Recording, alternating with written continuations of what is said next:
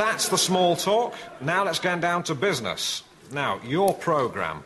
What's the big idea?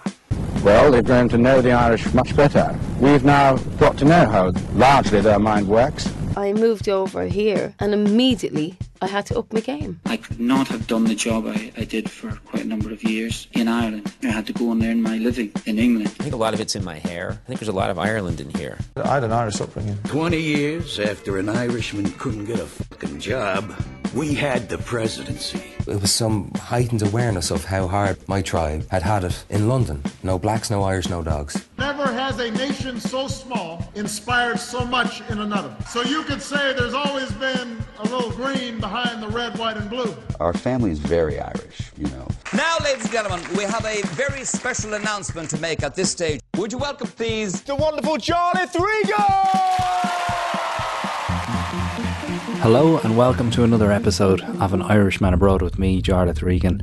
This is a bit of a special one, it has to be said. My guest today is Alex McDonnell, the creator and kind of ideas man behind the Aisling Project a project that was founded 28 years ago in Camden, North London, which aims to help vulnerable Irish people living across the capital to reconnect with their homeland by hosting five supported trips to different counties in Ireland over the course of each year. And as you'll hear from talking to Alex here, there's an awful lot to this. There's an awful lot that we don't see, that we forget about in terms of the generations of Irish people that moved to London and lost touch with home. Alex explains it better than anyone, so I'll let him explain how this can happen and how the different stories of the people that he encountered at Arlington House, the now famous hostel where so many homeless Irish people have stayed over the years. That was those stories that brought about the creation of the Aisling Project. Uh, today, they have survived the last two years and continue to support those vulnerable people who have slipped through the cracks. Because immigration, when we hear about it now, is all about the victories and how well the Irish are doing in London and across the world. But that's not always the case, and there is other sides to that story. The Aisling Project recognises that and aims to help those people, as I said, reconnect with home when many of them are too afraid or ashamed to do so. They uh, encounter all sorts of difficulties and problems uh, when they're here in London. Many wind up living on the street. And Alex McDonnell and his team of incredible volunteers have made it their business to get these people the help they need. Now, one of the volunteers is, of course, their patron, Ardal O'Hanlon. Now, in the middle of this episode, we'll have a quick chat with him about what he's seen over the years with the Aisling Project, the dramatic impact that the work has had on these people, the trips home, Ardal's place in those, and the fundraising that he's done through his comedy benefit each year for the Aisling Project. But I'll get out of the way now and int- introduce you to the man behind it all, Alex McDonnell. Alex McDonnell, thank you so much for coming on the Irishman Abroad for this special episode for the Aisling Project. It's obviously 28 years last month that the whole thing started with you and John Glynn. When did you become aware of the people you set the Aisling project up for? Like, when did they first come into your field of experience? Well, I was working in the GLC for a couple of years before abolition. That was in 84 through to 86. And uh, then we got, I don't know, people, it's a long time ago now, and a lot of people might not know that whole story about that either. But that was, I don't want to go into it too much, but I suppose, but I was a community development worker there, and we were aware of um, a lot of disadvantage within the Irish community. And we were trying, and I was at the what they call the ethnic minorities unit, which mm. was the first group that, um, or sort of uh, body that the GLC was that recognised the Irish in that sort of category. Um, there was a bit of resistance in the Irish community who thought that that was for other people who were, uh, and they didn't see it as necessarily a respectable thing to be an ethnic minority. But what it did was was unlock sort certain resources, you know. So, um, like we'd be able to get council funding for different community projects and, and cultural events and things like that. Which and there was a bit of a renaissance in London through that. With a lot of it, a lot of it was thanks to the GLC's recognition, really. But we're also aware of massive amount of disadvantage, I guess. You know, um, a lot of the older Irish people got had um, prospered. They'd two, and most of them were involved in heavy physical labour. They weren't able to um, continue with that forever, obviously, you know, and in the 40s they got too old for that kind of stuff. And so they were had a very premature retirement, if you like. You know, they were no one really wanted them when they were going out to get picked up for work. So that would be the people who came over in the 50s, four generation, I guess. But then around 84, we found that there was a massive youth emigration from Ireland. You know, Ireland sort of economically hit the skates at that time, and there was a massive, a whole, a whole generation started on the move again. And a lot of them went to other parts of the world this time, but an awful lot ended up here in London. And it was a big problem. A lot of them found themselves falling into exactly the same sort of uh, lifestyles as the, uh, the earlier generations. I mean, it was kind of portrayed very differently. They were portrayed as graduates, really. But I mean, for every graduate, there was probably about nine or ten labourers, really, or people that didn't necessarily set out for that purpose, but ended up in that kind of work. And there was plenty of people willing to take them on as well, you know. And uh, as usual, there was there was plenty of Irish subcontractors, uh, Irish pub owners, Irish uh, landlords, just as willing to uh, give them cheap and uh, pretty rough accommodation. So the, a lot of them, an awful lot of them ended up in exactly the same situation as previous generations. Now, when I got to GLC was abolished in 1986, I'd done various jobs, and then I, I saw this program on the TV, and it was on a Channel Four series about homelessness, and it was called "What Do You Want Paradise," and it was a fly on the wall all in Arlington House, and uh, that was my. We'd heard of Arlington House when I was at the GLC. We were kind of aware of it, but I never visited it. Uh, this my this was my first experience of it, and it was amazing. It was quite an amazing place. And then, um, amazingly, a couple of couple of uh, months later, there's a job turned up for an Irish community worker in Arlington House. So I applied for it and got the job there's not a lot can prepare you for the experience of walking into the hostel at that time. It was um, the noise was incredible. Um, that didn't come across in the documentary quite as much. I came in for my interview and there was a guy standing at reception with his trousers around his ankles, shouting at the receptionist, demanding money. And uh, so that was my first introduction. But I, I, my curiosity was massively piqued anyway, and I thought, what, what can I do when I get in this place? So it turned out they were quite willing to let me do whatever I wanted, really. So I became very, very clear that well, there was let's let there, there was more than half the population were Irish. There was 450 people, and about 250 were Irish, and the rest came from mostly British, Scottish, people from all around the country, really. Uh, quite a few Africans, at that time as well, there'd been a load of people let go from the long-term mental health institutions. Hmm. The local one, Friern Barnet, was one of the be- one of the biggest in the countries, and they just the Tory government at that time brought in this um, idea of um, care in the community, but released and closed institutions, which in you know in lots of didn't suit the people who were there; they were just dumped there. But a lot of others couldn't really survive in the community, particularly when there was no care available. What they really didn't do was what they didn't do was uh, they didn't provide any services in the community before they released all these people, thinking that they just wanted back home. Well, a lot of them didn't have any home, or the people at home didn't want them. So we we found ourselves in the hostel with uh, loads and loads of people who had serious mental illness as well. So it was quite a mixed bag.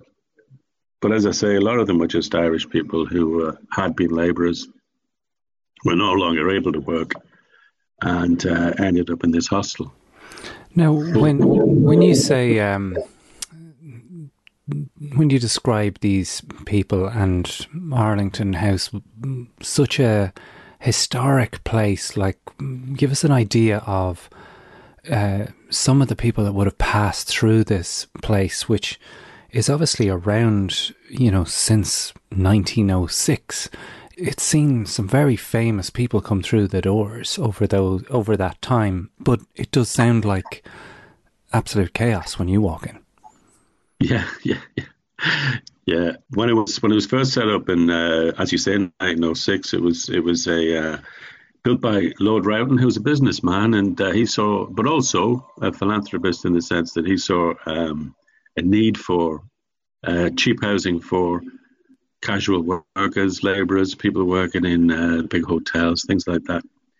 And it would be it would be from nine o'clock till nine in the morning. They had a bed. That that's basically it. And when it was built, there was fourteen hundred rooms in the place, tiny little rooms, and it was run. You know, as as as you can imagine, seeing Dickensian tales, it was run on that sort of level, really, kind of with an iron fist um, ex-army people kind of were in control generally, and they wouldn't take any shit. You know, they were.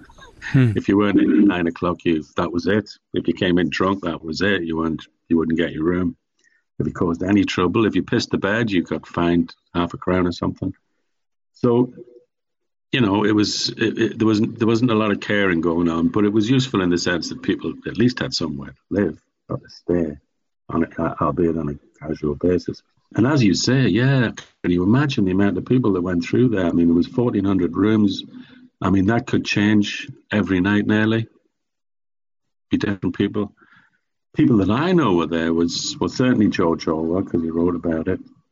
Um, it would interest a lot of. He wrote about it in down and out in Paris and London. He named the place. Um, also, Patrick Kavanagh lived in it, the Irish poet from Monaghan. He was um, he wrote about it in his book, The Green Fool. Has some lovely passages of poetry about uh, Arlington House. About I can't remember exactly, but it said something like he felt like um, the soft voices from the west of Ireland falling on his head like gentle rain, and uh, he's he's he, I think he's realistic about what it was like, but also there's a certain amount of um, nostalgia, I guess. And, mm. uh, and but it was also home to a lot of political people. And my favourite of all is Ho Chi Minh, who was the uh, the leader of the leader of the Vietnam Communist Party, who fought the Americans to a standstill in the 1950s and 60s, and also the French colonial forces as well. I mean, what a guy! Well, let me let me ask you, Alex, because in the midst of all the chaos, you and people probably pick this up from hearing the way you speak and your manner. You obviously, in the midst of all of this kind of whirlwind of activity and, as you say, uh, mental suffering, were able to have moments with the Irish people there who, as you say, couldn't f- find work, had come to England in the hope of something better. And you were able to establish in those moments, were you not, that there's all these stories of shame and these people that felt they couldn't go home. Can you tell us a little bit about finding those moments and getting people to open up to you and win their trust in that way? Yeah, very, very difficult to do. I mean, inst- instantly because you're somebody in a sort of authority, you're going to get people are going to be suspicious of you, you know. But the kind of way to win them over was to was to um, I don't know. I brought things in. There was a, there was a newspaper vendor on used to have a, a stall on the bottom of Park Way there at the time called Martin Lavelle, and he he had uh, he had all the provincial newspapers from Ireland, and he'd sell them there. And you, it, on a Friday evening, you get his new delivery, and um, and I'd pop over, and uh, he'd give me the old ones that it, uh, that hadn't been sold and all he sent back was the uh, the headline, the cuttings of the leader of the uh, the newspaper, the Connacht Tribune, or the, you know the um, the Cork Examiner or whatever. But I think there was a couple of dozen provincial newspapers. So I used to bring them back to Arlington House and I'd hand them out to all the people from those different counties, and they'd pass them around. You know, that was one thing. Um, I used to put on little events. So we used to get music there's a group of musicians around Camden who were happy to play there, and they'd come in and we'd have little hoolies in the uh, the games room. You know, that was one way of getting to people, but also getting to know people, spending time with talking with them. There was another. There's there's there's, there's kind of another um, thread to it as well, and that was around this time when people were getting to this age where the, their economic life was over, in a sense, because they couldn't work physically anymore. Um, they were all uh, generally paid in the pub. They were expected to stay in the pub. They were socialized into alcohol use. I'm not saying all of them, but mm. an, awful, an awful lot of them. And a lot of the stereotypes of Irish drunkenness is about emigration, really. And um, it's the same in America, too. And this is a sort of because the socialization around alcohol. That's where you, you met people in pubs. Nearly all the pubs in Camden were Irish, and a lot of them still are. They were. It's one of the few places where all the pubs are actually owned by individual people and families, and that's still the case. And at that time, all the pubs, there were, you'd hardly be. There were there were Irish running. They were full of Irish people. There was Irish music in it in them I mean, I know people from the north of Ireland came to Camden and heard rebel music pounding out from these pubs and they couldn't believe it. You know, you'd get shot, man. that was going on. Well, in fact, they did. But so there were certain push factors like that as well. It was economic, but it was also political at that time. A lot of people came in the 80s because they were fleeing so political violence. Mm. Because a lot of people didn't even care. A lot of people were already damaged so yeah, there was a lot of social problems ended up on the British shores really, and particularly in London. In a massive place like that, a lot of people it suited them because they wanted to get lost really, and in some they were hiding away. But the alcohol was a huge problem around that time as well. These would be pub drinkers. They'd be drinking pub. They couldn't afford to drink in pubs anymore, so what they'd be doing is drinking cans of alcohol, cans of beer. And at that time came on the market in the mid 80s this thing called the super strength beer, which was lager, which was the some of them were produced by the Skol had one. Tennent's was the most notorious one. Um, it had nearly ten percent alcohol in it, and so people started drinking these because you get a cheap hit, and it was one way of getting drunk without having to spend a lot of money. And when you were li- surviving on benefits, that was all you could do. But these things had a massive addictive quality, and they certainly hit you with a big wallop, and there's a lot of people suffered kind of mental mental illness from it. So these things all happened at once, and at that time there was massive homelessness in London. Uh, the Simon community and Shelter both said that um, the Irish were the majority of people on the streets in the mid 90s, uh, mid 80s to mid 90s. There was cardboard cities that were kind of notorious around Waterloo uh, and the underground bypasses there. There was people sleeping rough at the back of the um, at the back of the Savoy Hotel. There was people sleeping on in Lincoln's Inn Fields, where all the uh, the lawyers operated. There was these huge big shanty towns, and they started moving them out big time and started getting rough with them. Arlington House at that time changed its policy from like every other hostel in London. Yeah, you, it was it was standard not to uh, tolerate any kind of alcohol. But Arlington House recognised that these people ain't going to come off the streets unless they're allowed to drink. So it became the first wet hostel. So that was another factor that increased the amount of Irish people there.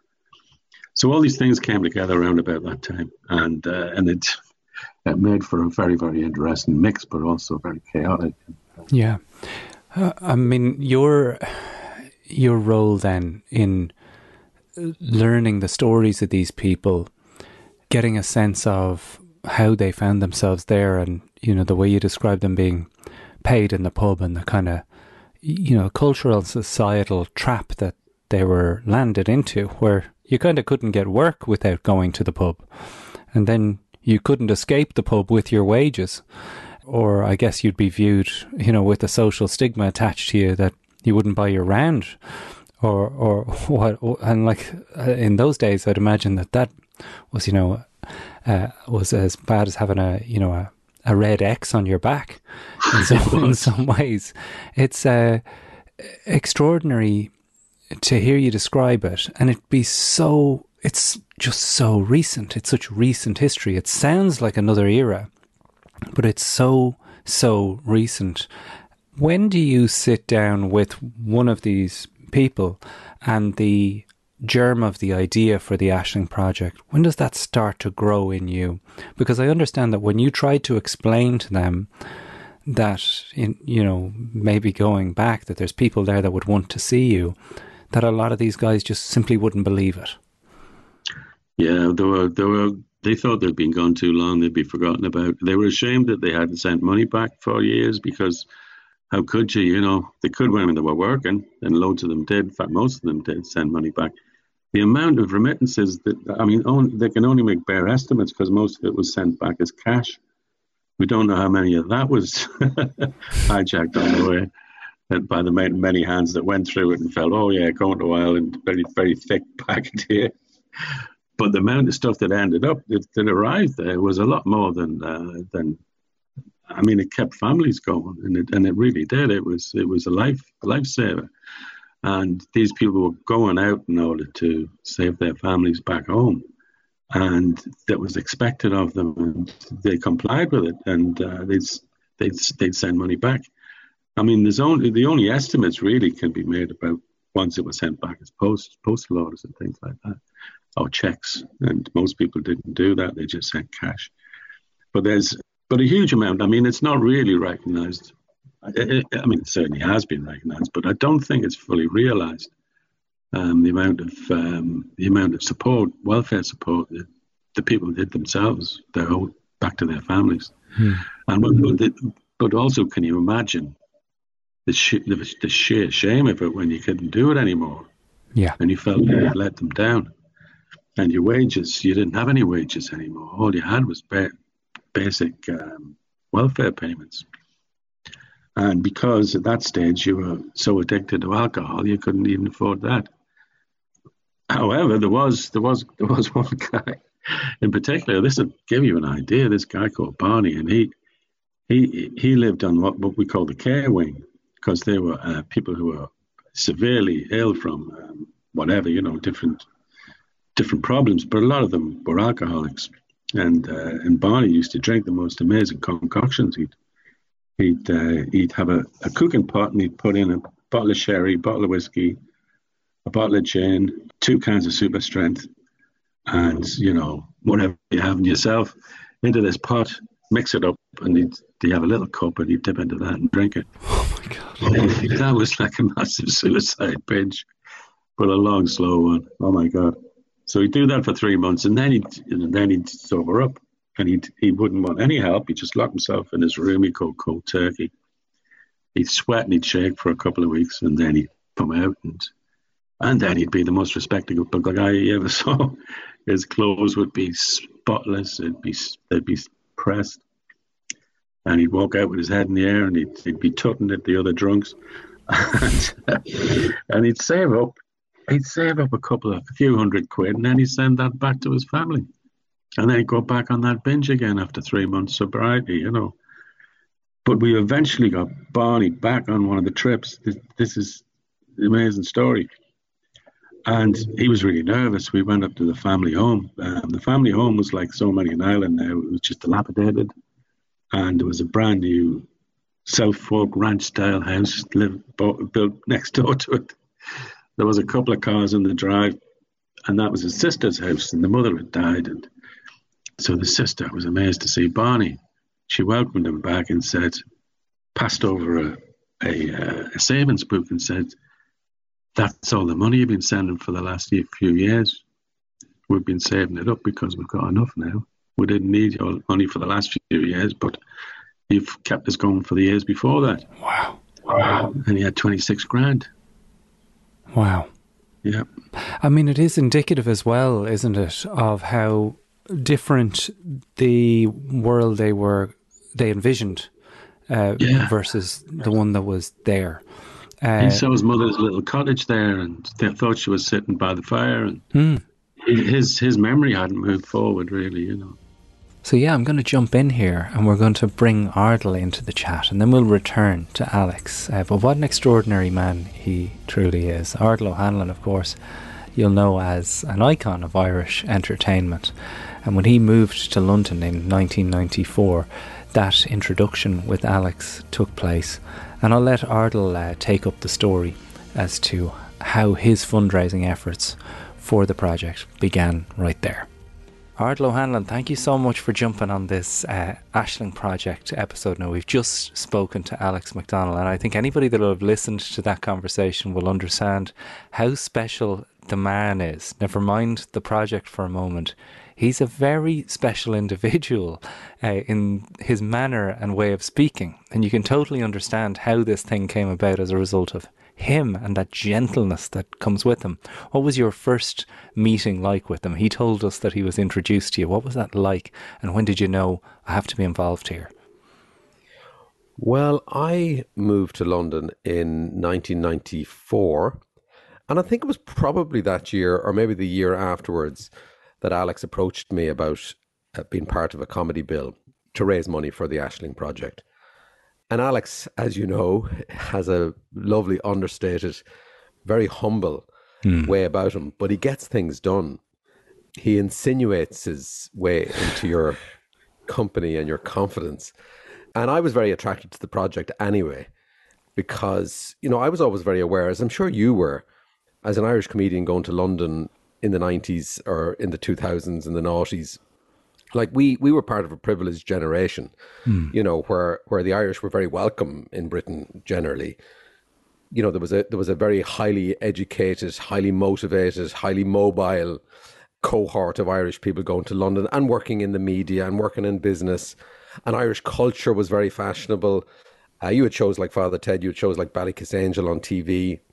Uh, you had great bands like U2, you had the Corrs, you had Boyzone, you had B*Witched, even. all the greats. Know, uh, yeah, all the greats. But you also had the indie stuff. You had Neil Hannon, Divine Comedy, Cathal Coughlan. You know, you had great Irish comedians. Sean Hughes had just won the Perrier.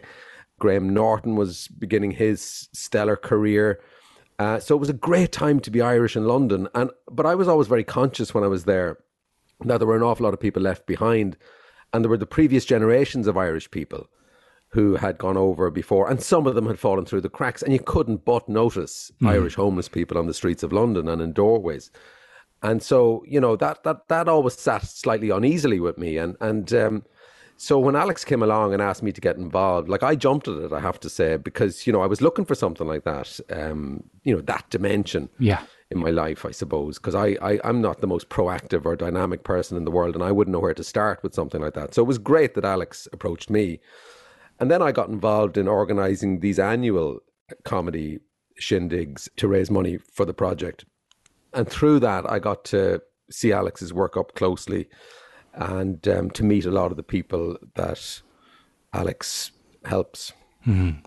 I mean, he uh, explained it so well in our conversation about exactly who these people are and how easily it happens and how the situations are all different, but how much shame there was involved in them not going back and how the holiday in some ways is the is the perfect the perfect antidote to that because yeah. it lets them kind of have a look, have a peek without having to, you know, really uproot themselves and say, "Well, uh, no, I'm going to go back and perhaps go back and face into things." Like, how did he sell that to you? How did he explain that to you in the way that made you jump at it? Well, I suppose, like, he introduced me to some of the people involved. I mean, there was a great bloke called Joe McGarry who had been homeless, and he was now working with homeless people. And so I met him very early on and he he told me his story, and it was it was a it, you know it was a very powerful story. And then I visited Arlington House, where where a lot of these um, it was mainly men at that time in in the in the very early in the very early days, you know, told me their stories. And I, I suppose the stories are just so powerful. Each of these person is an individual. You come with certain assumptions, I think, about hmm. homelessness and about people who've fallen through the cracks, the very wide cracks that that are there yeah. in society. And you can see how it happens. You know, um, uh, Alex could explain it far better than I could. You know, the lifestyle and the lifestyle choices. You know, the, you know there were choices in some cases uh, with some of these individuals, but their stories are all different, and there's usually some underlying thing as well. So it's not as simple as you know the good times ended or you know the mm. building boom finished or whatever. You know, there's usually some something else there in the background, maybe something that relates to their family life or their upbringing or some trauma in their lives. So, you know, you can't make assumptions. I mean, you know, having met the people over the years, it's it's incredible the number of like non-drinkers there were amongst really the various groups I met. Yeah, like that, like that, that was a huge surprise to me because you know, I like everyone else, I you know, I make these assumptions about people. And like there was one man I met. Uh, on a few occasions over the years, absolutely lovely fellow. I won't mention his name, but he had grown up in an institution, one of the, the notorious mother and child facilities in Ireland, and he had been treated uh, appallingly uh, throughout his childhood. And at the age of 14, he ran away on his own. The guy was illiterate, uh, still is, and um, ran away to England. And I don't know, you know, quite what he did over the years. Uh, he would have worked menial jobs in, in, England, but never drank in his life, never touched a drop.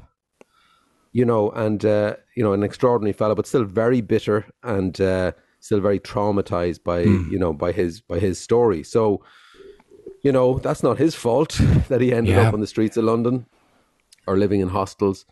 And you know, people people like Alex and his unbelievably dedicated team of volunteers you know they they find people like this man and uh, they help him get the resources that he needs and the treatments that he needs and uh, uh, you know they help him live a life of dignity. Well you've done an incredible amount of fundraising Ardal and I know you don't um, you know go around advertising it but the comedy gigs that you mention when I go back through and I do a bit of a search in places like the Irish Post or just a general search even through Alex's blog, you realise how many years are stacked on stacked here. Um, the faces and names that have come through the doors to do these events. Um, incredible. It, it it really is. I mean, give people an idea of exactly who has done these shows and how many you've done, yeah. and and well, maybe I then mean, I'll ask you about how much maybe has been raised. Yeah. Well, look, I mean, you know, I do very little. Alex literally does everything. I mean, he is an extraordinary man, and extraordinarily selfless. And uh, you know, the the other thing, just be, just before I, I go into the the roll call of luminaries who've graced the stage of the of the annual Aisling comedy gig. You know, one of the th- great things about this charity is that it is so low key and so low profile, which mm. kind of reflects Alex's personality to some degree. Like, you know, we all applaud the work that the the big glitzy, uh, high profile international charities do, but as you know, you know they they, they also attract or, or they spend an awful lot of their of the funds that they raise on salaries and on publicity and advertising materials. You know, you get these glossy brochures through the post and everything. And with with the Aisling project, like every penny raised, you can see exactly where it goes. Mm. And I think that's part of the attraction for me. It's part of the beauty of it. It's it's it's on a very manageable scale. And anyway, so I do very little. Alex does everything, and uh, he asks me every year, you know, and and and you and, and you've come on board as well, Jarlath, in the last couple of years in terms of helping to um, to get com- get comedians to come along and do it, and everyone does it willingly and and, and you know enthusiastically, which is just great. But over the years, like we've had literally with certainly every Irish comedian that you could think of, from Dylan Moran and Dara Ó Briain, Ed Byrne, Dave O'Doherty, Tommy Tiernan, um, Jimmy Carr, Jimmy Carr, yeah, uh, Graham Norton. Uh, did it one year, uh, and great English comedians Lee Mack, Milton Jones has done it over the years. Uh, Joe Wilkinson came last year, which was amazing. I mean, Aisling Bea has done it. It's nearly uh, easier to think of the ones that haven't. I know. Yeah, you can't even think of those. Yeah, no, and it's been great, you know. And uh, uh, I, you know, I feel bad every year for asking people uh, to do it, but yeah. you know, I I shouldn't because you know I think everyone. I mean, certainly for Irish people, for any Irish person, comedian or otherwise. I mean, I think this subject really does touch their heart. Yeah. Uh, y- y- you know, it's um, it's something we we've all been very, very aware of. I don't think there's a family in Ireland that isn't touched by this issue in some way. Hmm. I know exactly what you're talking about in that when you ask people, and when I've asked people, there's never a question of, well, what what the hell is this charity? there, which, which, does happen. Uh, you know, when you're being asked all the time to do these things, you have to be careful of what you're saying yes to. But there's no question that, you know, as you say, the spirit is in the right place with this, and this is something that is so visible. And uh, I'm sure in the 90s was even more visible to hear the Irish accents calling out to you. You got to see one of the trips firsthand, did you not? Yeah. Did... Well, I mean, you know, in, in my capacity as patron, um, I have been very privileged to, you know, to spend time in Arlington House in Camden, which I'm sure Alex described it. Mm. It's a, it's a, it's one of these uh, old Victorian institutions. Uh, and up to recent years, what would have been predominantly Irish. I mean, I think the focus has changed over the years, but certainly when I started, when I got involved first in the 1990s, it was it was still largely, you know, populated by Irish people. So every year, maybe three or four times a year, pre-pandemic at least, Alex and his team would bring over a group of uh, homeless men and women uh, to Ireland and to try to reconnect them with their families. So, you know, you might have anything from 10 to 20 people on board, men and women. And one of the big one of the big objectives of the fundraising campaign in, in, in recent years was to actually buy their own minibus, which was mm. which was brilliant. uh, that was a big day when when when when they finally got possession of the bus. And Alex himself would drive the bus with John, and they would come over. And then some generous benefactor in Ireland would generally provide the accommodation. It would, it would usually be kind of holiday accommodation off season. And I would usually go and visit them wherever they were in the country. Uh, and then on St. Patrick's Day, they always they always had a trip around St. Patrick's Day, and they, w- they would bring the group to the St. Patrick's Day parade, and then traditionally they would come to my house afterwards for dinner and music and so on. And I would ask sort of trad musicians to come around and play, and, and, and they would. They'd give up their own St. Patrick's Day and come around. My local butcher would provide meat. Uh, neighbors and friends would come around and you know help with the catering, and my wife would do a great job making sure everyone was well fed. And um, it was a great day, and you know, like like to meet these people up close. So you would hear their stories, their individual stories, and there was one year in particular um, where we had a great group, and, and and like, I mean, just to just to describe the scene a little further, Jarlath, you yeah. know, you would have all types there. You know, uh, you know, you'd have the chronically shy. You would have you know people who had deteriorated greatly. You would have garrulous people. You'd have very messy drunken people you know you would have bitter angry people uh, you would have you know shy gentle people so you you know you had mm. the hmm. whole the range of, of, yeah. of human experience represented there. And, you know, they might be very shy at first, but as the day would progress, you know, people would start opening up a little and, and, and sharing their stories. You'd never ask them. Like, I mean, you know, we, we weren't there as voyeurs, you know, you're mm. just there to help, help the day, you know, help them have a good day. But, you know, you know, a lot of them would volunteer their stories. But anyway, there was one very, one year, there was one very um, shy man who was sort of on his own in the kitchen. He was hanging about and he was pacing up and down. And he, you know, he was dapper. He was in a three piece suit. Uh, he had, a, you know, a tuft of hair on each side of his head. He didn't have the full set of teeth. And my wife kind of approached him and said, "Are you all right there? And, and what's your name and whatever." So he told her the name. And again, I'm not gonna I'm not gonna say the name. Sure. Let's just call him Johnny. And um, he said, uh, "Johnny, you know, Johnny is his name." And she said, "Oh, Johnny, and how are you? And where are you from?" So he mentioned the town in the Midlands where he was from, and uh, my wife Melanie said, "Oh, you know, I I have um, I have an aunt who lives in that town. Maybe you know her." So she mentioned uh, she mentioned the, the, relative's name, and uh, Johnny said, uh, "That's my sister." So here in our kitchen was this man who had been missing for 10, 20 years. Uh, nobody knew where he was. Uh, and here he was in our kitchen. the family had been on Irish radio over the years uh, looking for this man. Wondering, they knew he he was in England, and uh, here he was. And you know, I just heard this shriek from the kitchen. yeah, I mean, she shrieks a lot, but this was a, this was an exceptional exceptional shriek. And um, you know, I went in. We went in to see what was going on, and uh, she was crying, and um, this this poor guy was sort of, uh, you know, he can't. He like we we discovered later that he did know where he was. He knew that Melanie was related to him. I'm not quite sure how how he did, and her first instinct was to call some of the family and say, "Look, I found him. You know, Johnny is here. He's in our house."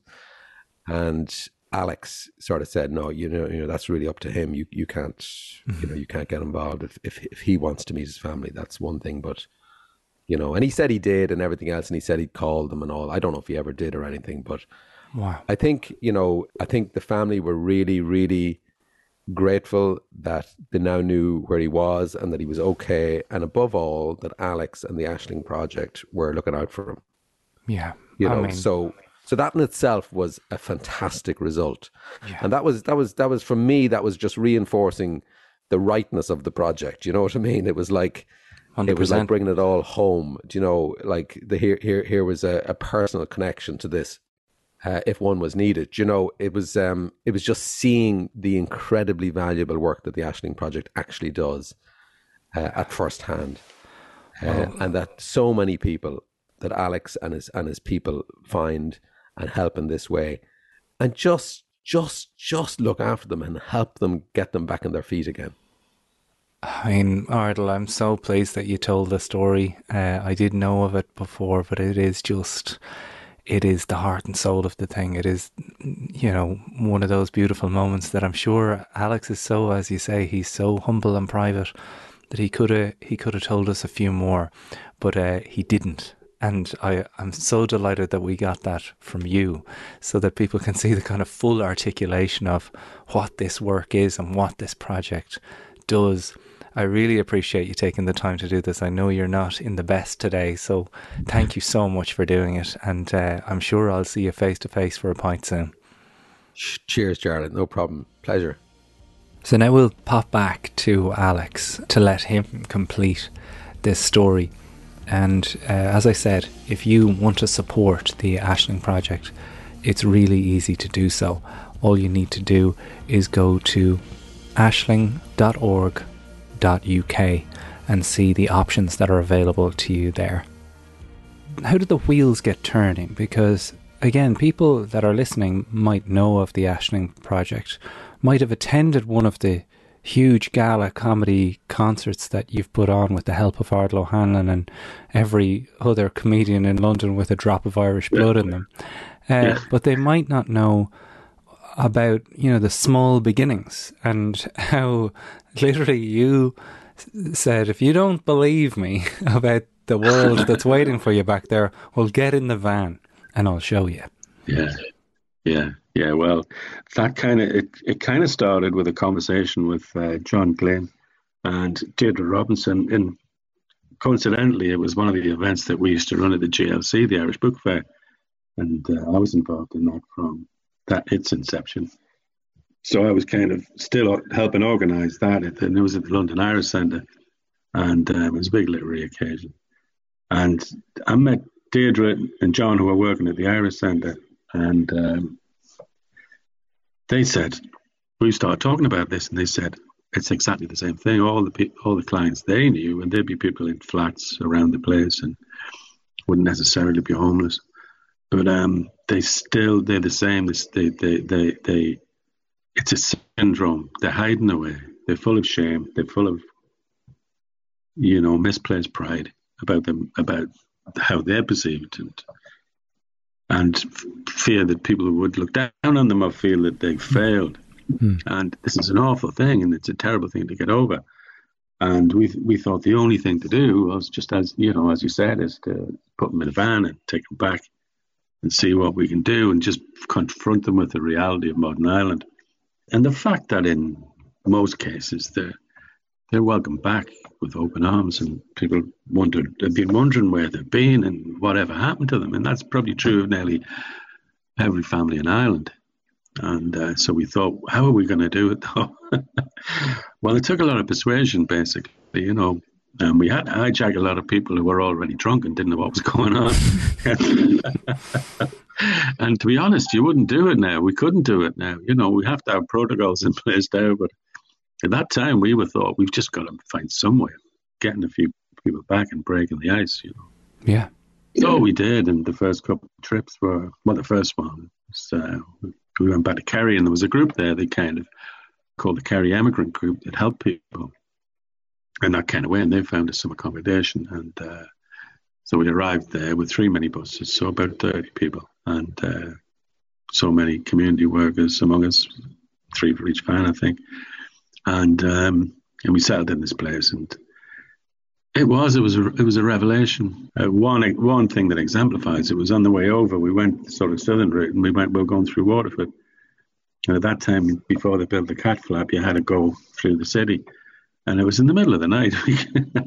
we arrived over on the night ferry, and it was it was pitch dark, and we were driving through Waterford, and and I was thought, Eddie's from Waterford. Now I looked back, and he and he had his head down, he had his coat over his head, and he was terrified anybody would see his face driving through Waterford after being away for 20 odd years or something. And um, so we got a carry. We had our week. We were coming back, and Eddie said, Can we leave a bit early? I'd like to spend a, an hour in Waterford. That was the difference. Wow.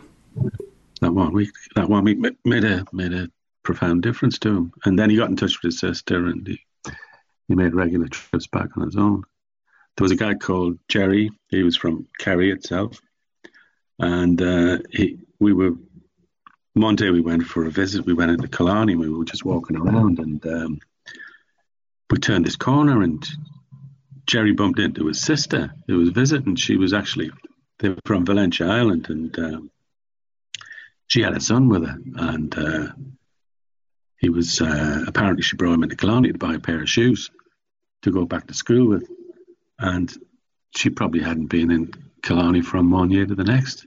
But out of sheer luck, she bumped into her brother, Jerry, and he hadn't been back. Jerry being a teacher, his father being a teacher, his family were all teachers.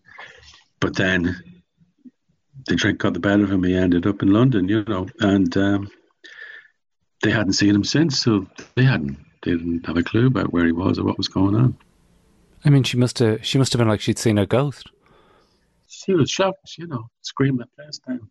And uh, and the little son was the son was there. He's you know he's a, he's about eleven or twelve, and he's going, "Who's this man? Is that my uncle Garode?"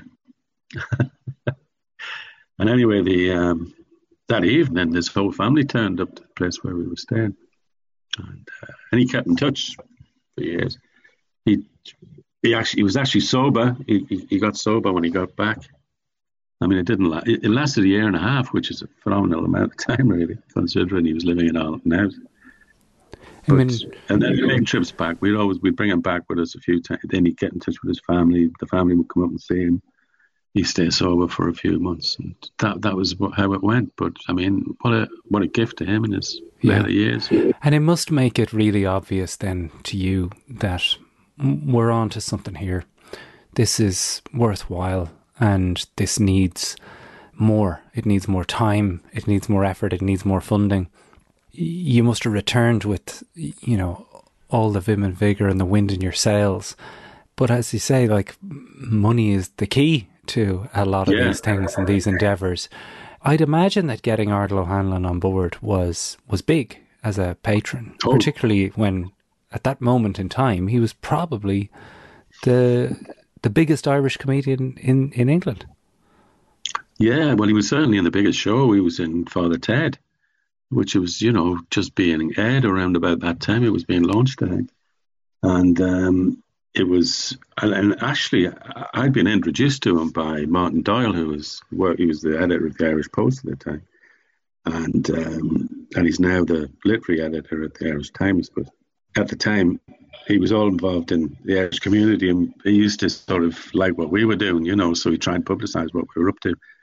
And uh, he was he was invited onto one of the episodes of Father Ted. I think it was the one where they lost in the lost in the laundry department and he was one of the priests, Father Doyle. And uh, So he got he got to know Ardal. He was telling him about us, and sort of Ardal said he'd like to, to meet us. So we did. You know, we met up with him, and that's when we got the idea for having the big comedy cakes, and which have kept us going to a great extent. You know, another thing that's kept us going was um, local publicans around Camden. As I said, they were all mostly Irish, and they uh, they had a an association called the uh, CILA, which is the Camden. Uh, oh, sorry, yeah, Camden and Islington Licensees Association, and they were. Um, I got to know a few of the landlords. You know, most of them are decent people. You know, uh, Hmm. and one of them in particular is an extraordinary bloke from from uh, Donegal called Pat Logue, and uh, he he was managing a pub called the Oxford Arms, and he's now has his own pub, the Sheephaven Bay, which is a great pub in Camden. But um, when he was in the Oxford, I was chatting to him sitting at the bar, and I think I think John was with me actually, and uh, we were just talking about uh, Arlington House and stuff because a lot of the lads used to go into the Oxford, and some of them were so disruptive we'd have to chuck them out. Like, but I mean, plenty of them would just sit at the bar and have a drink. when they got a maybe on payday, they'd probably do it, you know. And um, but he he was so we telling him what we were going to do. We're planning to get this trip together, and he's going, "Well, what are you going to do for money?" And we says, "Well, we don't really know. We got we had a land of a minibus uh, from one of the contractors, and uh, we need to get a, and we'll probably be able to get a couple of more of them. You know, we beg, borrow, and get what we could, but we're going to need a couple of grand." And he's and he says, "Well, leave that to me." And I says, "What you mean?" He says, uh, "He says, well, we we're about to get a uh, a late license in the pub, and I'm I'm sure people pay a pound to stay after eleven o'clock." so, so after eleven o'clock, you couldn't get in the Oxford Arms without paying a pound, and yeah, it's amazing how that mounted up. Wow. And, and in a few months, we had the money we needed. So you know, we've had really good friends. We've been really lucky. Communities have pulled together. The sort of the vast Irish comedy community got together, including yourself, Jarlath. You know, so I mean, it's 28 years a long time, though. I mean, it really. Well, yeah. It, Yeah. it- there, there really is um, a lot of change in that time, and you've witnessed it. And I've even heard you say that when journalists get in touch, they only want to hear about the success stories, and yeah, uh, they they want to know about how the Irish are taking over London, and Yeah. uh, whereas you, you you really do have this other side, and even my own show here. So much of my show is about how the Irish went abroad and kicked ass, you know. Yeah. But there is there is another There's plenty- side to emigrating. there is. And There's plenty came over. Plenty came over and got their ass kicked, Jarlath. That's, Yeah. that's the truth. And, And, a lot of the time by their own. Yes, and you know, in so many ways, the Aisling Project, I think, in the modern sense, is fulfills a role of education in some ways for people who think that those that leave Ireland just go away uh, to have this better life, and sure. They're they're nearly cowardly for not staying and gritting it out with the rest of us, but that those that go away there really is a darker side to some of the experiences and they're not these stories aren't just located in the 50s 60s 70s and 80s that it's happening right now are you seeing It's happening. Yeah. yeah We're we're we're we're seeing well, um, a colleague Charlie who works with us. She's she's worked with us for twenty years, over twenty years now, and she's um, she's a nurse and works part time at a, a homeless um, practice um, in the in the in the West city in West End, and uh, she sees a huge amount of uh, stuff that we don't necessarily see because at night time these people come out and they, they live in tents on Tottenham Court Road, etc. And that's a whole new level of homelessness that uh, that's kind of ignored. Um, the cardboard cities were they were so obvious and so noticeable that even Thatcher had to do something about it, or John Major, whoever it was at the time. But um, you know, people were complaining about stepping over the homeless on the way to the opera. And so yeah, all we was do something about this. Hmm. And uh, so there was a bit of an effort, but I mean, you know, there was still considered scum on the shoe of the uh, aristocracy or the, the well-to-do. But the Irish too, I mean, you know, as I say, the, uh, when I was at the GLC and I was trying to find out in 84 and 85 what it was that was causing emigration on such a scale and, and um, what, what could be done about it, I, I spoke to politicians in the Dáil and um, even Tony Gregory, who was uh, who was in a city, and I thought, well, a lot of his lads are are coming over, his young constituencies, and he's saying, he's saying they're doing well, they're doing well. Everything we hear is that they're doing well, and I'm going, well, that's not the case. And I says, can you find out for us a bit about um, how to um, get some numbers together and find out how, no, how, many are coming?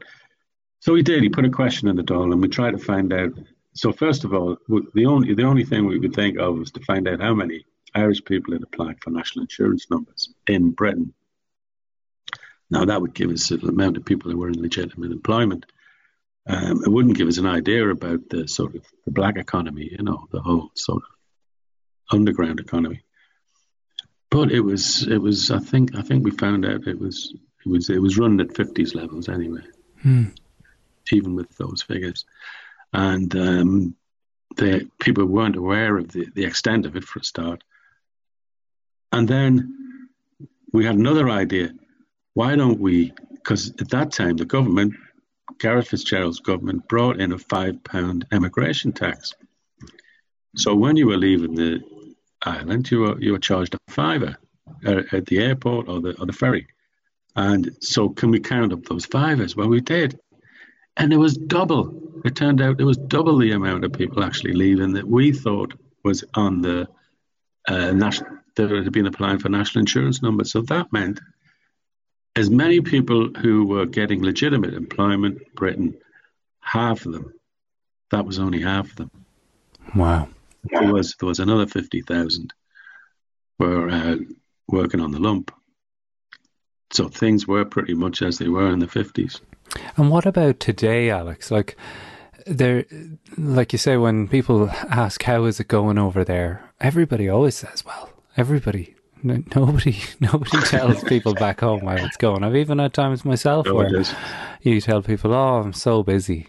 And we've had dark times here where you know, it hasn't been busy. Uh, It's n- nothing on the scale of the people in Arlington House, of course, but I, I mean, there's still people uh, living here of my generation who want to go home but are ashamed to and are facing some some of the substance issues that you were describing just probably in relation to different substances Yeah. how involved in the, that generation and uh, that side of things are, is the Aisling project now Well, we're, we're, we're still finding most of our uh, clients are in the 80s generation, probably, so they'd be in their 60s now. There is, as I said, Charlie, who's working for the homeless uh, nursing practice, finds a lot of Irish people who have got substance abuse issues, which carries with it even more shame than the alcohol issue, probably, and uh, may have left with that problem has not been able to find any proper employment of any kind. All the all the build, building industry now is super done is meant that there's no casual labour. You have to be uh, you have to have you have to have tickets and you have to have proper proper training before you can even get a job on a building site. So a lot of that kind of um, path to employment is gone, and a lot of the Irish people now who aren't doing well are kind of have fallen through the cracks, and they'll only be seen when they're in an emergency situation, and that's like people like Charlie. Uh, very few people are seen. What there's there's the passage in Victoria. They're seeing a load of young Irish in that situation coming over. All they can do is give them a ticket back and tell them there's nothing for you here. At least at home, you've got contact with people Mm.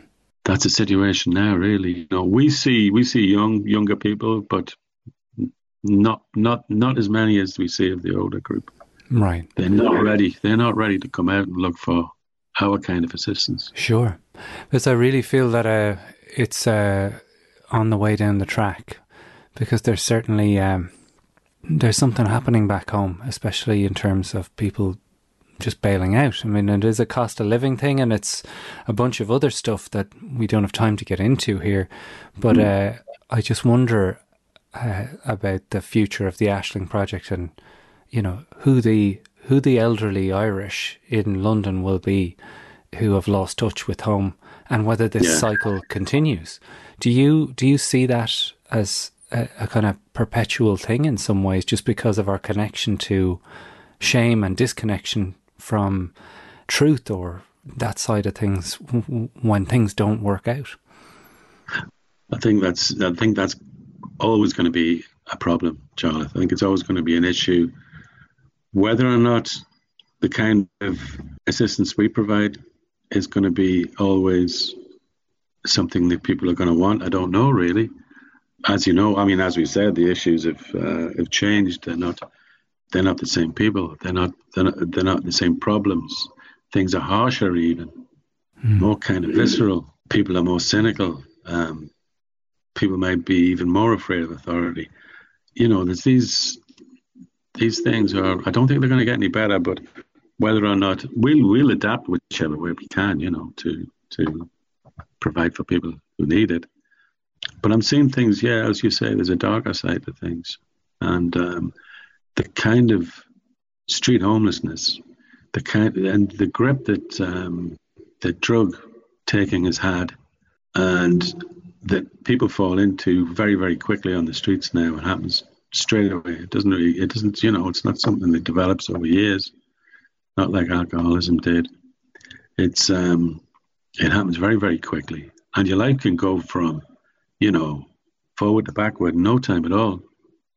You know, you don't pass go, you don't collect a hundred quid, you get straight there. It's it's it's it's fast and it's and it's devastating, and there's no and it's very very hard to get back from it. There's no rehabs in London anymore for alcohol or drugs. There isn't any.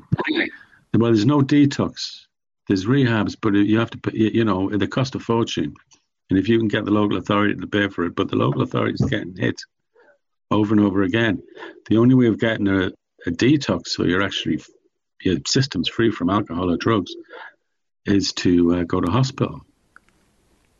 Jesus. And, uh, you have to, so you have to be in a real emergency situation before they can do that. And then they'll have to let you go very quickly. So you might, you know, they're not going to give you six weeks to get free of alcohol or drugs. It might be six six days. So you're rattling when you go out. I mean, it's it, they've closed down all detox in London. I think there might be still one at the Elephant and Castle, but you know, getting the funding is a bit of a problem. Uh, there's some outside London. You know, we try. We you know we've got a few people who still need to access those services. We do what we can to get them in, but it's getting harder and harder. There was a very there's one called Kairos down in South London. Um, a lot of Irish people involved in running that, and they they were had extraordinary success with our kind of client group. Yeah, they lost their they've lost their uh, detox. The CQC closed them down, and I don't think it was for what reason because they're closing everyone down. They can't all be not meeting the requirements. Does it ever get in on top of you, Alex? Like you must have had time across the twenty-eight years where you thought, "I can't do this. I can't do this anymore." Um, or is it a case of when you go on those trips, it uh, and you reunite people and see the impact that you think, "Oh, there is suffering and there's difficulty within this, but it's all worth it when we get to have those moments." It's all worth it, Jarlath. Yeah, get a massive boost.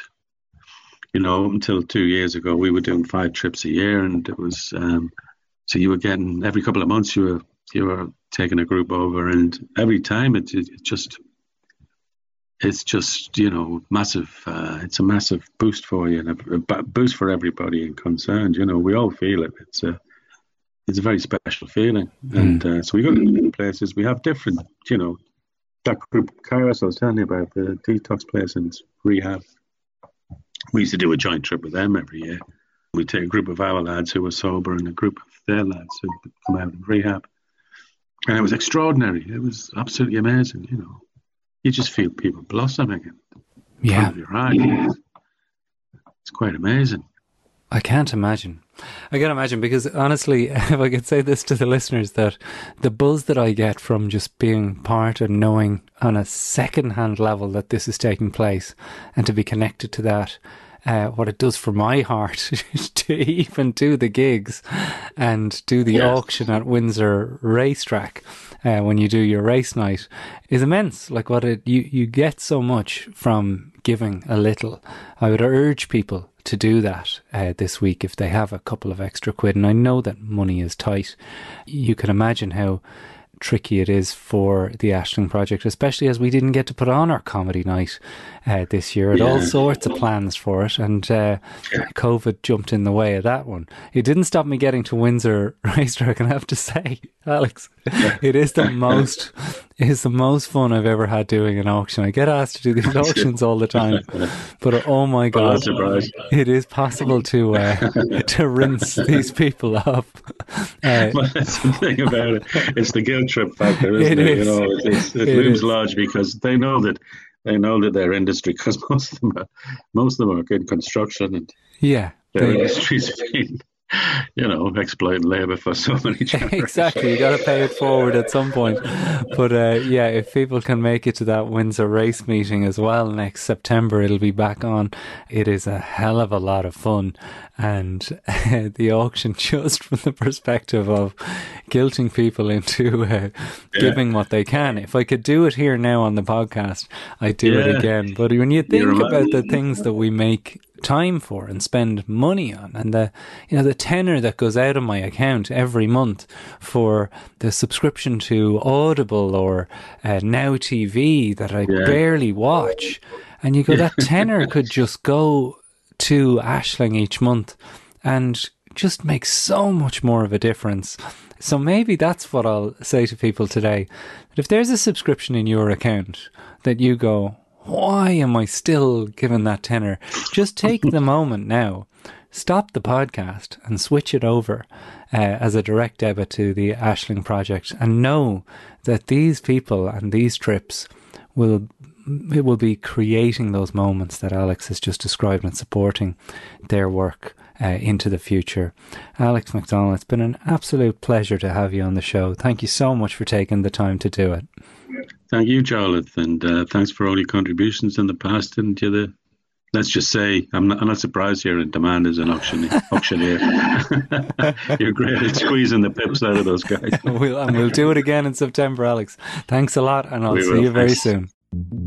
So there you have it. It's our special Aisling Return to Ireland charity episode of An Irishman Abroad. As you can hear, my voice been a bit uh, unwell this week, so I hope that didn't disrupt your enjoyment of this episode.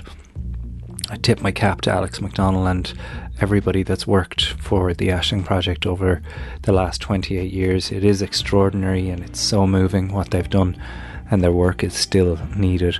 They can't keep going without our support, so why not today make the effort to head over to Aisling, A I S L I N G dot org dot UK, and click on the Support Us tab. And give what you can. A little direct debit. Maybe switch the Amazon Prime or Now TV over to them and watch, as Ardal said, the money make an impact right away. I'm Jarlath Regan, I'm your host of this show every single week, and I'm hoping to do a lot more of these kinds of episodes where we look at the Irish experience abroad a bit more. Every Tuesday I'll be back with Sonia O'Sullivan. Of course, we'll have coverage of the Sonia T- Cobh 10 on Tuesday. I'll be bringing you all the sights and sounds of that experience. Massive thanks to Alex McDonnell, to Brian Connolly on sound, to Tina and Mikey for making it all possible, and to you, our supporters over on patreon.com. A bit like the Aisling Project, we can't keep going without those people. So if you're supporting our show now over on patreon.com forward slash Irishman Abroad, I really do appreciate that.